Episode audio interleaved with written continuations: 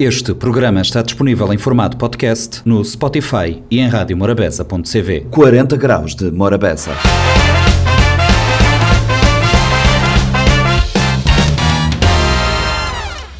Sejam bem-vindos a mais uma edição do Compacto do 40 Graus de Morabeza. O Compacto começa a falar de handball. A seleção cabo-verdiana de handball masculino está a disputar o Mundial uh, da categoria em uh, Suécia e uh, tivemos a análise de Jean-Pierre aqui no 40 Graus. Professor de Educação Física nos fala sobre a prestação de Cabo Verde na primeira fase ainda neste compacto do 40 graus. Fredson Rocha nos ajuda a perceber o que é Ocean Race com uh, o Rodrigo Rato, que é eh, especialista em vela e é comentarista da Morabeza na regata que passa por Mindelo, o Ocean Race 2023. Ainda neste 40 graus de Morabeza, fomos à, à inauguração da agência dos Correios de Cabo Verde em Mindelo. Os Correios de Cabo Verde estão no processo de renovação das suas agências e a agência de Monte Sossego foi eh, beneficiada com eh, melhorias no acesso e no espaço físico e eh, com tecnologia moderna. O PCA dos Correios está no 40 graus para explicar um pouco da remodelação e dos novos aspectos que a agência acaba por receber. E fechamos o 40 graus de Morabeza compacto falando da edição de sexta-feira, 20 de janeiro, incontornável 20 de janeiro, 50 anos depois da morte de Aminca Cabral em Conakry e trazemos ao 40 graus de Morabeza a uh, voz de Ana Maria Cabral, a viúva de Amílcar Cabral, que estava com ele no momento em que o herói nacional da independência da Guiné e Cabo Verde foi assassinado. Vamos conferir neste compacto que agora começa. Excelente, bonito e vitorioso ao mesmo tempo, porque pronto, é, demonstrar qualidade nos jogadores têm. Embora a maior parte, ou seja, tudo isto tem na estrangeiro, nem na Portugal, nem na França, nem na Alemanha, é, mas isso que eu queria dizer que nem na casa, é casa, porque eles vão foi dele, a maior parte deles foi dele, quer dizer, para que os países do beijar. E mesmo se senti contente, e a maior parte de cabo-verdianos, quer tudo cabo-verdiano, senti contente, e mais, mesmo imagens na Suécia, que pouco de cabo estava lá, ou é que estava de torcer, mesmo morado de viver lá, mas de torcer para seus países, ou seja, para Cabo Verde. E isso é bonito. Cabo Verde vence o primeiro jogo, mas Uruguai por 33-25. Na uhum. dois jogos seguintes, ele perdeu a Suécia por 34-27 e ele perdeu a Brasil, acho com diferença de dois gols, 28-30. Ok. Tá, 20, uh, 28. Uh, dá para perceber a evolução de seleção nacional uh, durante a competição uh, e da perspectiva há uma boa participação nessa segunda fase? É, pelo menos que esse primeiro jogo um Coelho. Um Coelho e mesmo a nível de link como tinha, um tentão que eu consegui. Mas pronto, para o como vi e, e, e que pessoas têm estado a fazer comentário, não ganhei o Uruguai e foi boa vitória para nós.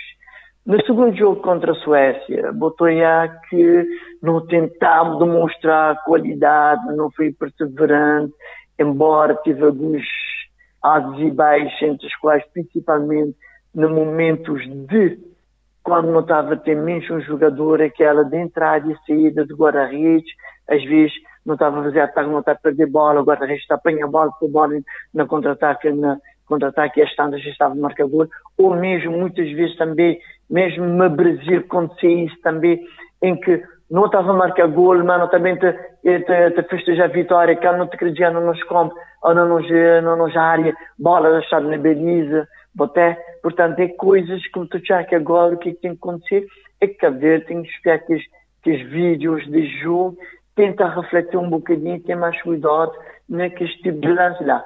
Marcar gol ou falhar gol é correr bem defender e mais cuidado naquela entrada e saída de guarda-redes quando não tem menos um jogador na conta. Uh, Cabo Verde termina a primeira fase na terceiro lugar de grupo. Uh, na arranque da próxima fase, uh, Cabo Verde irá jogar a Islândia, essa quarta-feira, no jogo marcado a 18 horas, hora de Cabo Verde.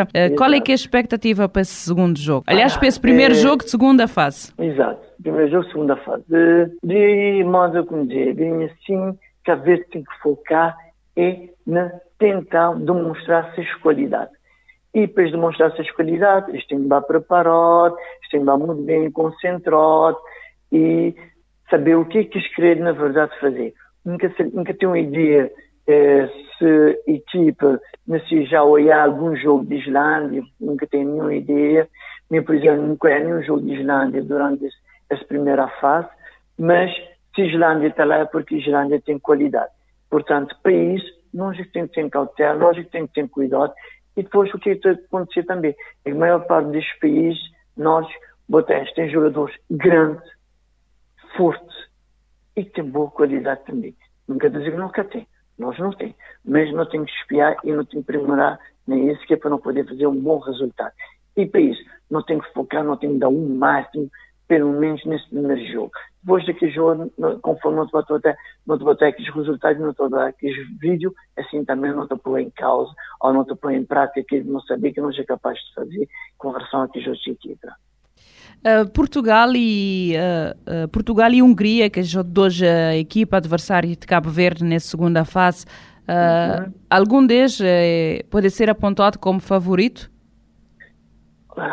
É, opa, ninguém assim, a nível de favoritos, nunca te, nunca te apontar. Nunca te apontar porque, pronto, muito concha Portugal, Portugal tem boa equipa, tem bons jogadores.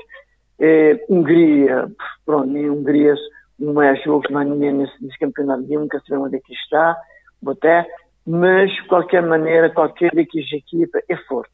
Tudo aquilo que passar para a segunda fase, isso quer dizer que eles têm qualidade. E para isso, nós é que temos de mostrar nós o que é que não conseguiu, o que é que não saber, que é para conseguir remediar e tentar evitar é, ter não só derrotas, mas tentar demonstrar que não saber e que nós é capaz de impor nossa qualidade de jogo durante qualquer daqueles, eh, daqueles jogos que não encontrar ou uma Portugal, ou uma Islândia, ou uma Hungria. Uh, essa participação de Cabo Verde e essa passagem, e consequente passagem para a segunda fase da Mundial, é um feito histórico para boa isso já te chama a atenção para a importância de, de outras modalidades uh, desportivas uh, cabo-verdianas? É de louvar, saber que todo o esforço que o país tem feito, não só a nível de jogadores regionais, a nível de competições nacionais e mesmo internacional. E que, pronto, te demonstrar que aí tem que ter muita vontade, muita perseverança, é muita tonalidade, porque não é só jogar, não é não está para campeonato, não está para o mundial, não. O país tem fases que não tem que passar. E futebol já tenta, mas até agora ainda que eu consegui. Mas não, não já chegar lá também no futebol. Moda não pode, não, não tem, não tem hipótese também na basquetebol, porque não tem grande, não tem grande equipe. No voleibol também não tem essa qualidade e não pode chegar lá, se Deus quiser. Tudo isso vai depender de maneira não trabalhar, não conseguir alcançar aquilo que não. Prestar mesmo atenção ou dar uh, mesmo atenção a todas as modalidades sem, sem deixar nenhum para trás. Sem, sem deixar nenhum para trás, exatamente. Lá que tem exceção.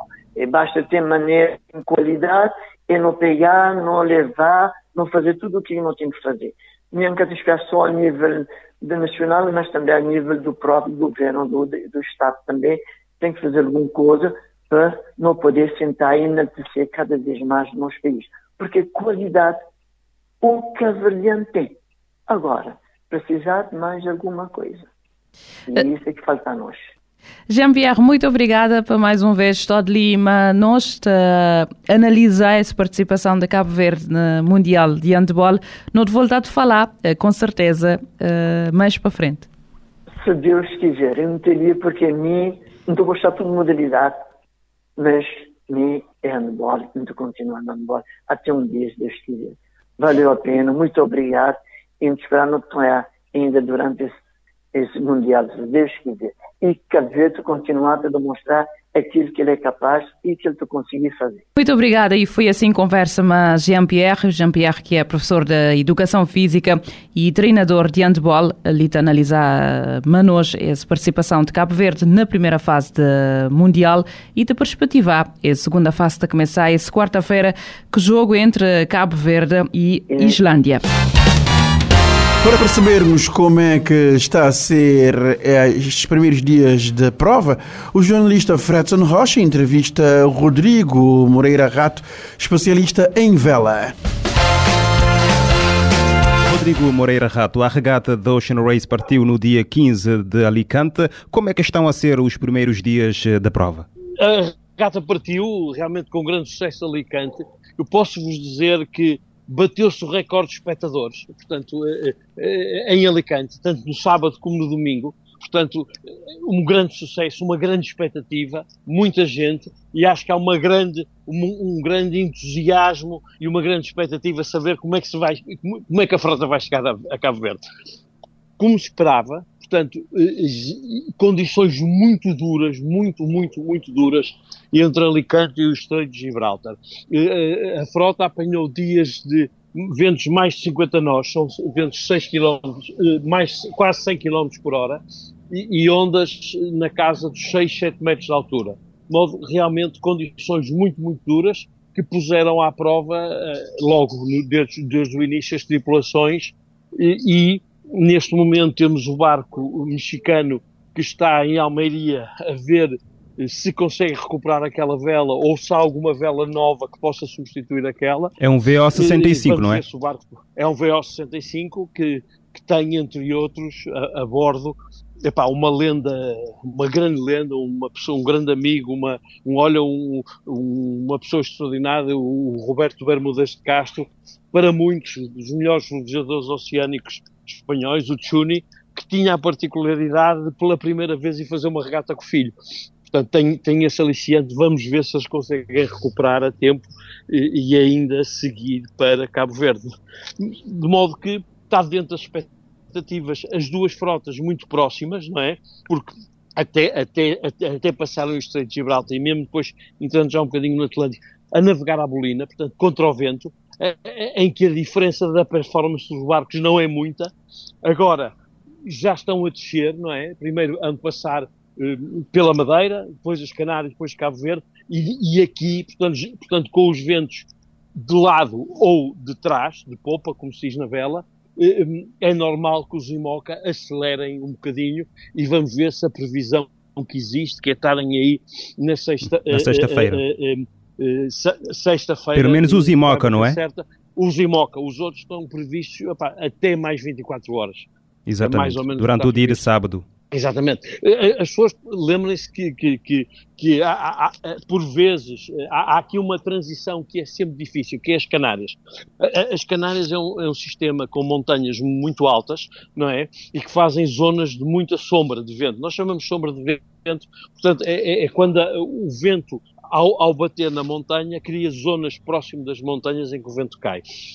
Vamos ver que opção é que as equipas fazem, se se vão mais junto à costa africana, não é, onde tem um vento térmico, não é, eh, procurar este vento que vem de terra, um vento mais térmico, ou se depois eh, vão mais por fora, portanto, mais do lado do mar aberto, para ter um vento mais limpo, porque geralmente a passagem por próxima das Canárias pode ser arriscada, mas é uma decisão tática, cada, cada um deles vai ter que gerir isso no momento. Uma coisa muito importante para os nossos espectadores saberem é que a informação que chega às equipas é toda igual. Portanto, eh, eh, apesar de eles terem vários sistemas de, de, de, navegação, etc., portanto, a informação meteorológica que lhes chega é toda a mesma. Portanto, não há ajudas exteriores para uns ou para outros, de modo que eles têm que gerir as opções com a informação que têm não há aqui vantagem, porque eu tenho mais dinheiro, vou ter mais opções, ok? Uh, do ponto de vista uh, desportivo, uh, competitivo, como é que estão as equipas?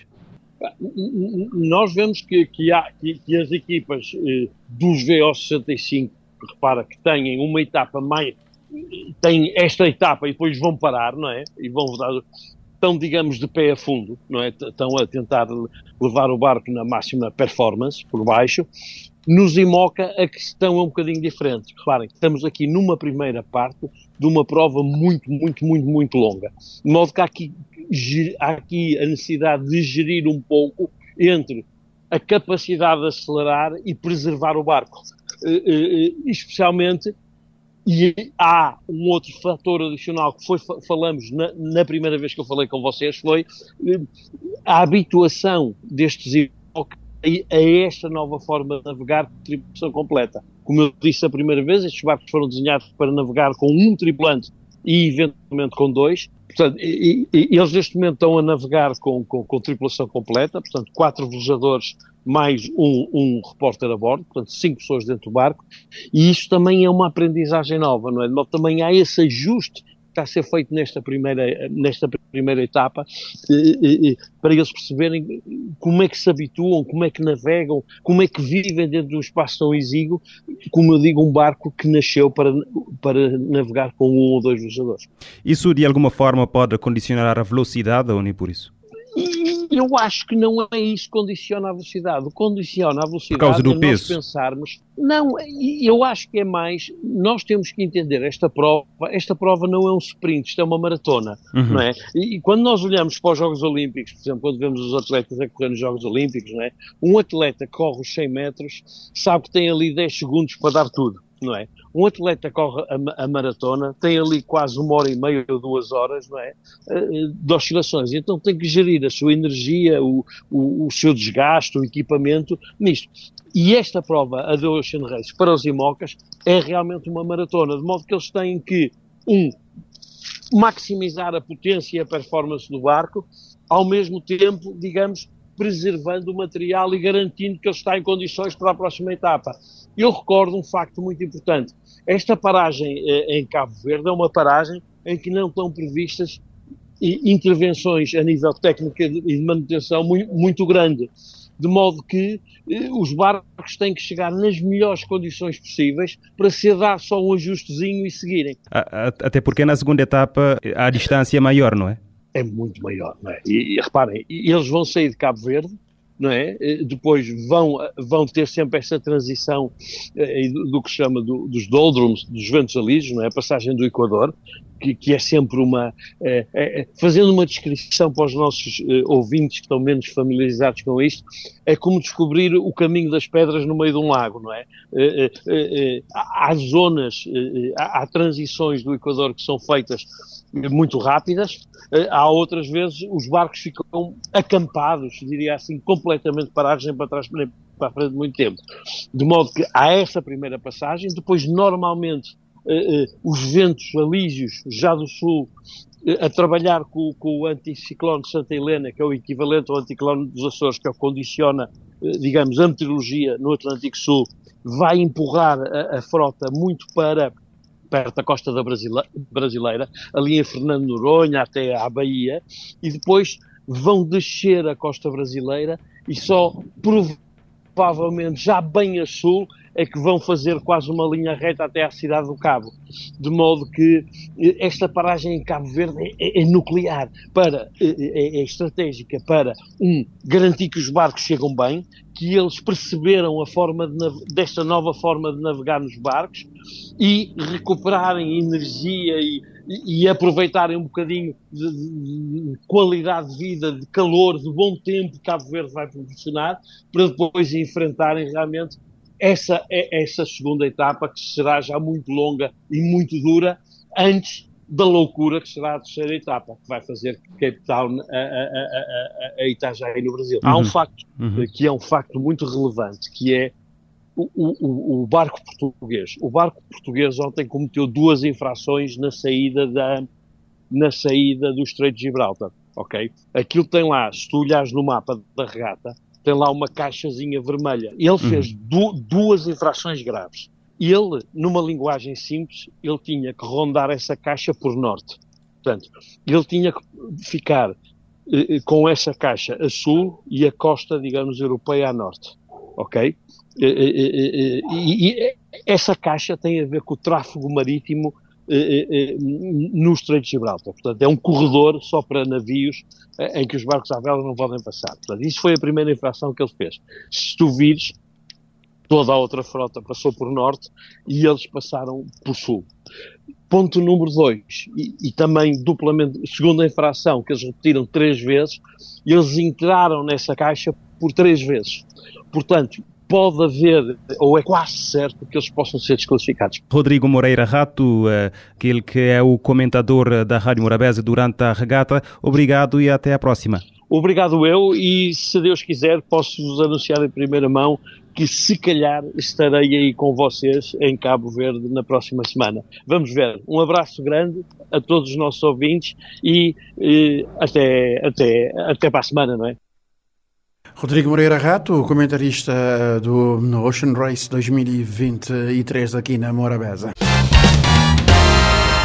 Muito boa tarde a todos e a todas.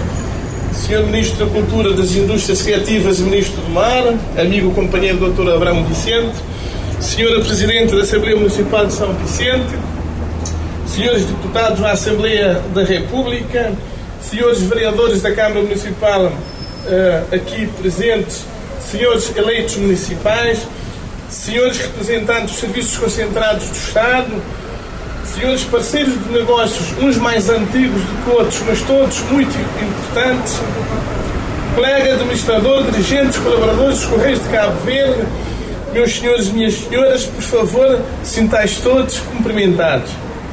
Todo o protocolo observado, permitam-me dar-vos boas-vindas este ato histórico que marca o desenvolvimento contínuo e acelerado dos Correios, mais uma pedra no seu processo de transformação a nível da linguagem cromática da nossa empresa, desta feita, num dos maiores bairros do país, famoso pelo seu carnaval, comumente designada do entreposto cultural, a nossa linda ilha de São Vicente, que historicamente é o exemplo mais emblemático em termos de recepção e distribuição de pessoas e bens do Triângulo Atlântico, constituído por África, Europa e Américas, fazendo o nosso país um hub natural para chegarmos até aqui, muitas parcerias inteligentes foram desenvolvidas. Muitas entidades colocaram aqui o seu saber e o seu bom trabalho. Assim, permitam-me, em nome da nossa empresa, que este mês completou 174 anos, mas desde passado 10 de junho e com aquilo que aqui se poderá constatar, podemos com todas as letras afirmar que os Correios hoje é a empresa nacional mais moderna em termos da imagem e linguagem cromática. E para isso, o nosso agradecimento a Infraestruturas de Cabo Verde, que vem trabalhando conosco na materialização do impactante projeto, a renovação de toda a rede eh, comercial dos Correios, ao nosso gabinete de arquitetura, que idealizou este novo conceito de loja dos Correios, aos empreiteiros, aos nossos parceiros de comunicação, marketing design, a equipa de fiscalização, a equipa de carpintaria, a todos os demais que direto ou indiretamente envolveram nesta empreitada. Não menos importante, reconhecer igualmente o profissionalismo, a dedicação incansável das equipas dos Correios, as nossas unidades orgânicas que trabalham incansavelmente para mais uma vez estarmos aqui a testemunhar este momento. Senhores convidados, desde o primeiro momento que assumimos a liderança desta particular empresa, fomos confrontados com situações complexas envolvendo uma das agências mais importantes de São Vicente, a nossa loja aqui em Monte Sossego. Fomos confrontados com situações de decadência, de atrasos, de um certo abandono até. Sempre prometemos aos colaboradores dos Correios, no ativo e os reformados, aos residentes locais, incluindo as autoridades locais, que estaremos a trabalhar numa solução que dignificaria ainda mais o bairro de Monte Sossego. É que, aliás, é que a nossa uh, localização geográfica, estrategicamente de São Vicente, não nos permitiria algo diferente. Aqui está uma loja transformada, moderna, com nova vivacidade apelativa, com a nova identidade visual dos Correios, com mais espaço, com a eh, resposta à comunidade para as pessoas de mobilidade reduzida, digital e com clara preocupação ambiental. Não ficamos por aqui. Estamos a apostar na renovação contínua da nossa equipa local, com novos perfis profissionais e colaboradores com vontade em fazer diferente, aposta na distribuição e entrega ao domicílio, servindo cada vez melhor e no tempo certo aos nossos clientes, pessoas, entidades, organizações, instituições e todos aqueles que procuram os serviços dos Correios. Aqui em Monte Sossego inauguramos a nossa sétima loja com esta nova linguagem cromática. Daqui a semanas teremos as agências de Santa Cruz e São Domingos em Santiago e Mosteiros na Ilha do Fogo totalmente requalificadas, também com a nova identidade visual. Há intervenções em cursos em Terrafal de São Nicolau. A qualquer momento iniciaremos a remodelação da agência de Mindelo Há concursos a decorrer para as agências da Afumada e a Chada de Santo Antônio. Ainda no decurso deste mês, de janeiro, serão lançados concursos para as agências de Espargos e da Tussaro, Ribeira Brava em São Nicolau, Ribeira Bote aqui em São Vicente e Platô na cidade da Praia. O nosso objetivo é que até, é que até o final deste ano fechar o projeto de remodelação da rede comercial dos Correios em todo o país. Estamos a fazer, a falar, aliás, de 32 intervenções nos 22 municípios que compõem o arquipélago. Um projeto orçado em mais de 250 mil contos e que, direto e indiretamente, gerará mais de 500 postos de trabalho no setor da construção civil e afins. Isto demonstra que estamos efetivamente perante e sem sombra de dúvidas de uma das maiores empresas do nosso país.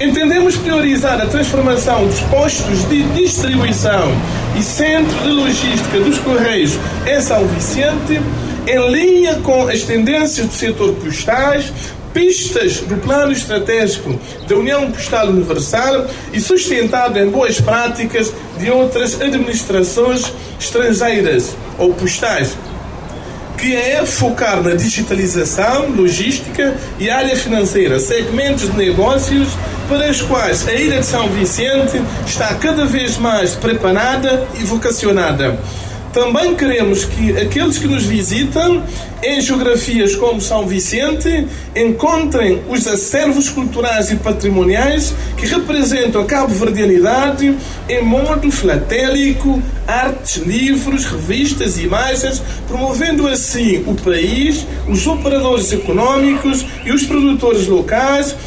Um, pois os Correios sempre desempenharam um papel importante na promoção cultural e turística do nosso Cabo Verde.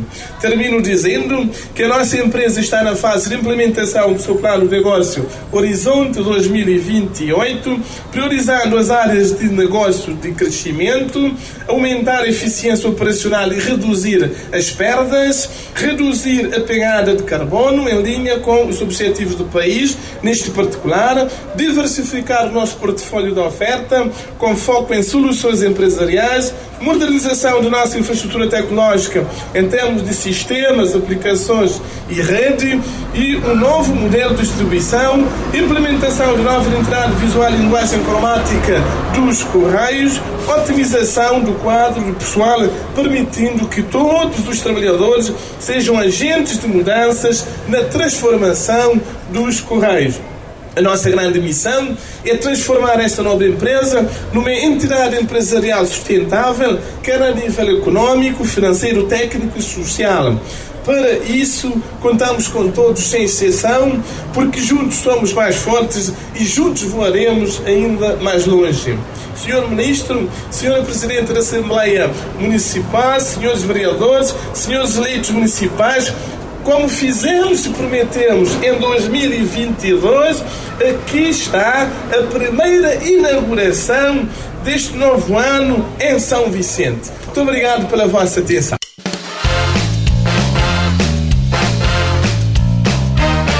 Era o Presidente do Conselho de Administração dos Correios de Cabo Verde hum, a discursar na abertura da loja de Monte Sossego. Pedro Cabral foi assassinado em Conakry a 20 de janeiro de 1973, baleado por membros do seu partido, o PAIGC, um comando que tinha também detido Aristides Pereira, o seu braço direito.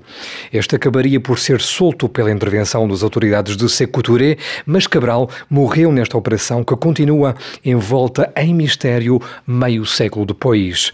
Ana Maria Cabral é a viúva do pai das independências da Guiné-Bissau e de Cabo Verde. Ela relata-nos a forma forma como acabaria por morrer Amílcar Cabral, admitindo que continua a ser-lhe doloroso recordar estes momentos. Embora seja uma coisa dolorosa, eu não gosto muito de falar sobre isso, mas eu estava presente. Ele já tinha recebido várias informações de vários serviços de espionagem de, de alguns dos nossos amigos na altura. Eu é que não sabia de nada, mas vi que ele estava muito preocupado nesse dia. Poderia ser com as divisões no seio do PAIGC?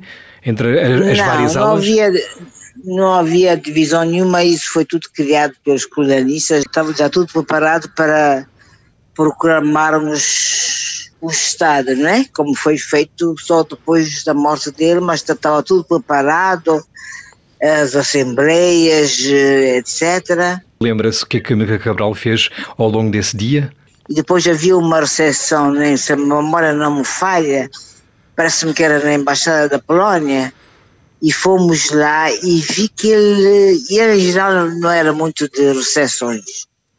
Mas, eh, excepcionalmente, ele disse a Polónia, por causa que não recebemos ajuda nenhuma da Polónia, vamos lá para lembrar-lhes que nós também precisamos da solidariedade deles. E, portanto, fomos, né? e vi que ele nunca mais queria sair. Dizia que tinha o pressentimento que era o, último dia da vida dele. E então falava, falava, falava com todos os embaixadores, todos os diplomatas. Fiquei até admirada porque que ele não queria sair. E depois, só mais tarde, é que me apercebi. Porque quando chegamos a casa, já estava, a casa já estava toda cercada pelos traidores, é verdade que a senhora feito... tinha pensado, de facto, por segurança, em levar uma pistola quando foi essa recepção à Embaixada da é Polónia? Verdade, é verdade, é verdade. Cabral porque... não permitiu que levassem essa pistola? Não, não, não, não permitiu. Porque eu tive, eu apercebi-me que algo se passava, eu não sabia o quê, porque não tinha informações, mas ele não deixou e nem quis guarda nenhum. Nós fomos só os dois sozinhos, sem guarda, sem nada, sem pistola, sem nenhuma segurança. Quando nós regressámos a casa já todo secretariado, porque nós vivíamos ali no secretariado. Uma parte da casa era residência, outra parte era secretariado do PIGC na altura. E então a casa estava toda cercada e logo que saímos do carro eles vieram logo tentar amarrar eh, o Cabral. Depois, mais tarde, é que soubemos que eles tinham chegado a um acordo com o Spínola e então o acordo era entregarem os principais dirigentes do PAIGC na altura e que então o Spínola discutiria com eles uma espécie de autodeterminação da Guiné-Bissau sob a bandeira de Portugal, colonialista, não é? O que é que viram? Descemos do carro, eles tentaram amarrar o Cabral, o Cabral disse não, não me amarre. Nós estamos a lutar para acabar com essas faltas de respeito de amarrar as pessoas. Se há problemas, vamos sentar-nos aí assim no secretariado, vamos discutir os problemas que há. Então ele disse, eu prefiro morrer. Eu nunca mais me esqueci disso. Eu prefiro morrer a ser amarrado. E pronto, então o Inocêncio Cani disparou logo a queima-roupa sobre o baixo ventre, dobrou-se, cheio de dores, e eles pensaram que já o tinham morto e caiu, portanto, caiu no chão. Emílio Cabral recebeu Mas, um primeiro disparo de revólver de Inocêncio Cani e depois, efetivamente, uma série de disparos de Kalashnikov, não é? É verdade, sim. O Inocêncio Cani, quando conseguem dominar Aristides Pereira, o companheiro mais próximo do Cabral na altura, Cabral continuava deitado no chão, já o baixo vento tudo, a camisa toda cheia de sangue, coisa, ele então ele estás a falar, não sei o quê, e diz a um qualquer que era para liquidar de vez. E foi assim. E faleceu logo na hora. Não, ainda ficou, ainda ficou a falar, ainda ficou a coisa, a chamar por mim, tudo. foi uma coisa horrorosa. Todos eles estavam com o rosto descoberto. Sim, com o rosto descoberto, pois. E eram de facto todos eles militantes ativos do PAIGC lá em Conakry. Sim, gente que tinha tido problemas, que tinha tido problemas com a eleição do partido, problemas de indisciplina, de não sei de quanto. Para eles a luta já estava a durar muito tempo, se calhar, assim é que eles pensavam, e foram facilmente mobilizados para esse grande esquema, esse grande complô, foi tudo urdido por Portugal colonialista, não é? A senhora fala de Spínola, portanto, a senhora não tem sombra de dúvida que por detrás do assassínio então, de estava, Cabral estava o Spínola, estava o Portugal Spínola. e estava o, o governador Estava Portugal, da Guiné. estava o Spínola, estava, sim, sim. Estava Portugal, estava o Spínola, de certeza absoluta, não é? A versão de que seria descontentamento no seio do PAGC, assim não a convence. Não, não, não, não, não, me convence. Isso foi mesmo um golpe preparado, bem, muito bem estudado. O PSGC ultimamente estava a receber um monte de fugitivos que vinham da Guiné-Bissau, da Guiné ainda colonial, não é? A chamada Guiné da portuguesa dita- na altura. Sim, dita, de Guiné dita portuguesa, que é que se chamava na altura. E portanto eram gente já preparada, que era para vir fazer o golpe, não é? O Spínola, que tinha preparado já gente aqui, preparou-os aqui em Cabo Verde, no campo do Tarrafal, e, e mandou para lá como desertores, não sei o quê, era tudo, foram tudo falácias, não é? O que é aconteceu então quando o comando matou Amílcar Cabral? Ele continua a falar, deitado no chão, cheio de sangue, sangue na barriga, no abdômen, mas continua a falar, continua a falar, mas o que é isso? Os colonialistas ainda estão na nossa terra, a nossa terra ainda não é independente, coisas assim desse tipo, não é?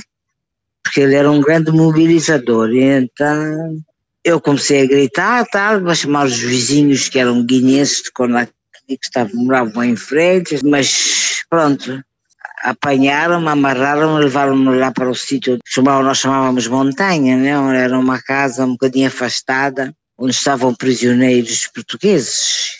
E eles libertaram os prisioneiros portugueses, eram soldados sobretudo, e nós, ai, pronto, ficamos lá, depois mais tarde apareceu a secretária, a Rosete Vieira, toda ferida, e outros, já não me recordo mais, Vasco Cabral, José Araújo, sei lá. E mais tarde fomos libertados pelo exército de, de Touré, que mandou para vez um ministro da guerra, um ministro das Forças Armadas, já não me recordo, veio liber- libertar-nos e fomos levados para o Palácio do Seco Touré. Foi assim, lá é que eu soube que Cabral já não. Claro, tinha levado tantas balas, não era? Pois a minha, a minha preocupação era essa, se, saber se as tropas Seco Touré teriam conseguido salvar o Cabral mas depois o próprio Ministro da Saúde veio dizer-me que não, eram oito ou nove balas que tinha sido impossível, não é? Amílcar Cabral tinha E- sido avisado por vários interlocutores de riscos de assassínio. Por que é ele não se protegeu mais? Por que é que estavam sós os dois nessa noite? Ele era assim, ele era, achava que os amigos estavam a preocupar-se demasiado e de qualquer maneira a nossa luta estava de tal maneira avançada, mesmo que ele morresse, ele tinha certeza absoluta que a luta iria continuar até a vitória final, como realmente aconteceu. Ele evocava consigo a possibilidade de vir a ser assassinado? evocava muito, muito ao de leve, mas evocava, né? E então dizia, continua, e educa bem os nossos filhos e tal, esses princípios. Mas acha que houve responsáveis da Guiné-Conakry ou mesmo o Sekou Touré que pudessem ter tido um papel neste assassínio? Não, o secretário não acredito, mas é possível que tenha havido de alguns responsáveis da Guiné-Conakry. Não é? É muito possível, mas, mas o secretário ele próprio eu não acredito. E foram esses que facilitaram, porque depois de eles terem morto Cabral, terem prendido Aristides Pereira e outros dirigentes, eles foram para o palácio e foram esses que facilitaram a entrada deles, desse grupo de assassinos, no gabinete do secretário. Como é que a até ficou detida? Fiquei detida, eh, foi, só foi essa noite, não é? Até a notícia chegar ao secretário, o país ficou em prevenção. Na altura, felizmente, haviam lá umas vedetas da antiga União Soviética, que eles levaram Aristides e outros para a vedeta para, Para os evacuarem. para, para levarem-nos para a missão. Caso que o Spínola estaria à espera deles, parece-me.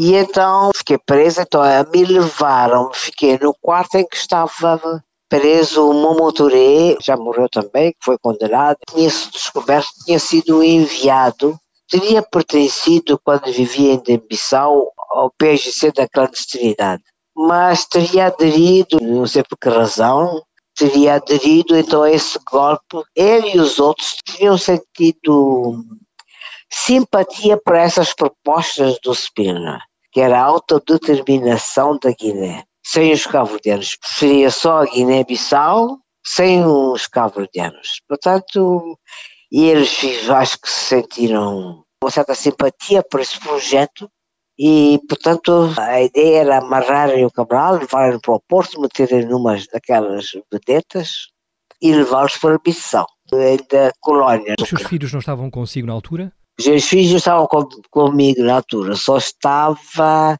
o meu filho mais velho estava na escola piloto, que era uma escola lá, portanto eu tinha a minha mãe, por acaso na altura estava em Conakry, e a minha filha menor.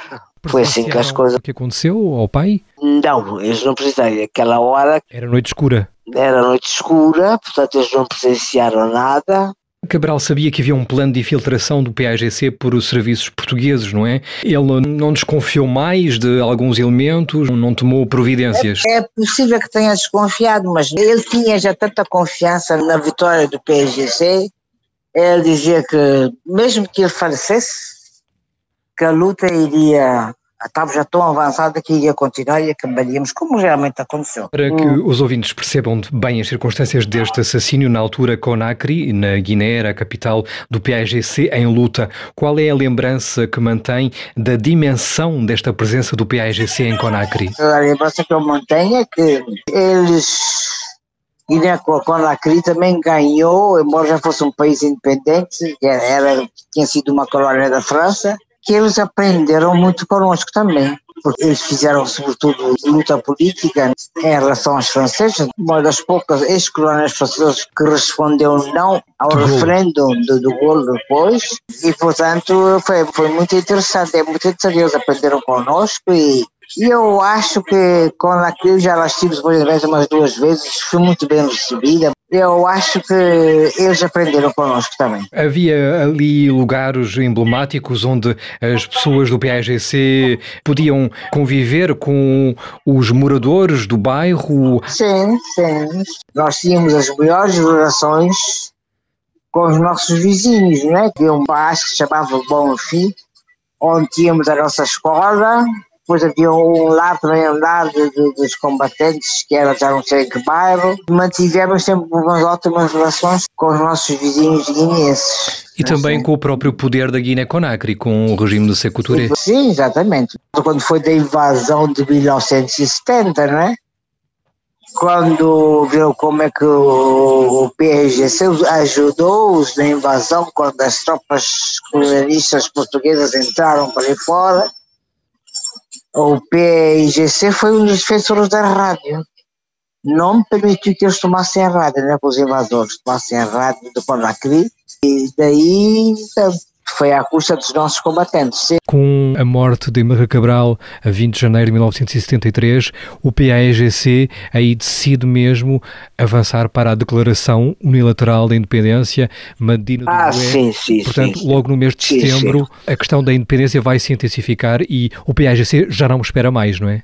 Ah, sim, já sei. Já, estava tudo preparado, já tínhamos feito as eleições, já tínhamos escolhido os conselheiros regionais, etc., das áreas libertadas. Etc. Havia todo um processo que já estava em andamento.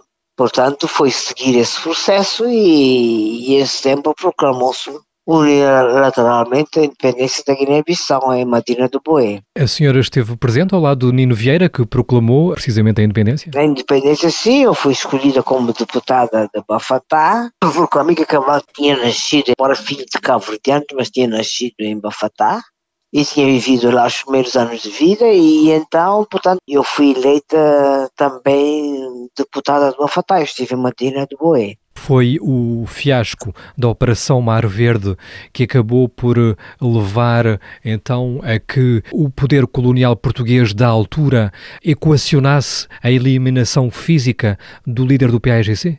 Ah, eu acho que sim. Felizmente, que a maior parte dos capitães de Abril lutou na Guiné, portanto, eles acabaram por compreender que era uma luta injusta, não fazia sentido, não é? E então foram eles mesmos que organizaram, o Cerâmico de Carvalho esteve na Guiné, outros que agora já não me recordo dos nomes, estiveram na Guiné, e eles reconheceram que não fazia sentido uma terra tão pequenininha, tão longe de Portugal, vai ser considerada território português, então foram eles que organizaram o 25 de Abril.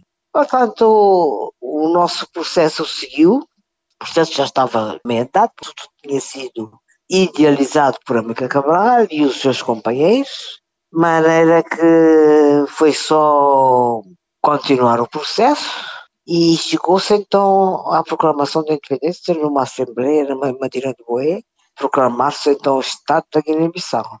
Portanto, foi assim. E logo após Sim. o 25 de Abril em Portugal, no ano seguinte, em 74, depois Mário Soares, pelo lado português, avança com negociações em Argel, nomeadamente, em Londres, e depois, nesse mesmo ano de 74, um ano depois da proclamação, Portugal reconhece a independência da Guiné-Bissau. Guiné-Bissau, É o primeiro sim. país africano a ser reconhecido pela antiga potência colonial, não é? Ah, exatamente. O primeiro, o primeiro foi a Guiné, foi a primeira, né? Que Portugal acabou por conhecer, mas isso devido ao, ao 25 de Abril, àquela, à revolução que os capitães de Abril fizeram, é que, portanto, criaram-se as condições para termos um bom entendimento com Portugal, sentaram-se à mesa das negociações, Mário Soares, Aristides Pereira e já não me recordo mais quem, quem eram os outros. Pedro Pires, Pedro Pires mesmo? Sim, o Pedro Pires, José Araújo, que também que já morreu. As conversações começaram em Londres, depois a Argélia, até o reconhecimento de Portugal como a potência colonizadora, a reconhecer, e pronto, foi assim. Tem o sentimento de que se faz o suficiente em torno da memória dele? O que é que acha que seria importante que se fizesse? Um museu, monumentos, arquivos, para manter viva sim, a memória sim, da Emília Cabral? Temos, nós temos temos a Fundação Amiga Cabral, que foi nós mesmos, nós os companheiros de trabalho que criámos, praticamente, agora está a ser dirigida pelo antigo combatente, Pedro Pires, é que dirige a Fundação Amiga Cabral, e um dos problemas é precisamente preservar a história, a nossa história, não é? Mas essa fundação, e... portanto, está assediada em Cabo Verde. Acha que na Guiné-Bissau. Na praia, na praia. Na cidade da praia. Hum. Mas acha que na Guiné-Bissau seria importante que houvesse também um organismo idêntico? Sim, eu acho que sim. Porque foi lá que se realizou a luta armada. Aqui em Cabo Verde foi só luta política, a luta clandestina, digamos assim. Então, porventura, a, memória é mantida é. mais em Cabo Verde do que propriamente na Guiné-Bissau? Sim, em certos aspectos. O corpo está lá no mausoleu e, portanto, as pessoas, em certas datas, como 20 de janeiro, 24 de setembro, outras datas, as pessoas vão as pessoas, toda a gente é feriado, crianças das escolas, etc., os adultos vão todos ao mausoleu render homenagem ao corpo que está lá, no mausoleu, na portaria da Moura. Assim. 50 anos após a morte de Cabral, qual é que acha que é a lição que Amílcar Cabral deixa às jovens gerações? A lição que ele deixa é que temos de preservar a nossa independência, a nossa dignidade, que as pessoas devem procurar tudo para se tornarem dignas e cultas e defenderem-se, né? defender a nossa terra, não permitir que ninguém nos venha meter outras ideias. Júlio Nyerere, Kwame Nkrumah, Amílcar Cabral são dos maiores nomes eh, do panafricanismo. O seu marido acreditava muito no panafricanismo e 50 anos depois, qual é a visão que a senhora tem eh, sobre o legado que ele deixou e sobre se vale a pena ainda eh, lutar em prol do panafricanismo? Sim, eu acho que bem, o mundo, o mundo já deu tanta reviravolta, o mundo já está tão estranho, já não tem nada a ver com o mundo que vivemos naquela altura, não é? Mas eu acho que vale sempre a pena, vale sempre a pena lutar pelo panafricanismo, porque há muitos tabus ainda a vencer em relação. Foram muitos anos de colonização toda a África, né? Então, há muitos preconceitos ainda sobre a África, de maneira que é preciso lutar contra tudo isso, lutar eh, contra todos esses preconceitos, essas alienações, digamos assim, que os africanos ainda não conseguiram libertar-se das alienações todas que nos foram impostas, não é? De maneira que tem que se lutar, sim, tem que se lutar. Era Ana Maria Cabral, viúva de Amilca Cabral. Foi assim o compacto do 40 Graus de Morabeza, o programa que vai ao ar todos os uh, dias, de segunda a sexta, entre as 3 e as 4. A reposição sai depois das 22 horas e o formato compacto vai para o ar no domingos e pode encontrarmos também uh, o compacto do 40 Graus de Morabeza nos podcasts da Rádio Morabeza online. Pode aceder ao site www.radiomorabeza.cv e aceder ao compacto ou também ir procurar-nos no Spotify. 40 graus de Morabeza.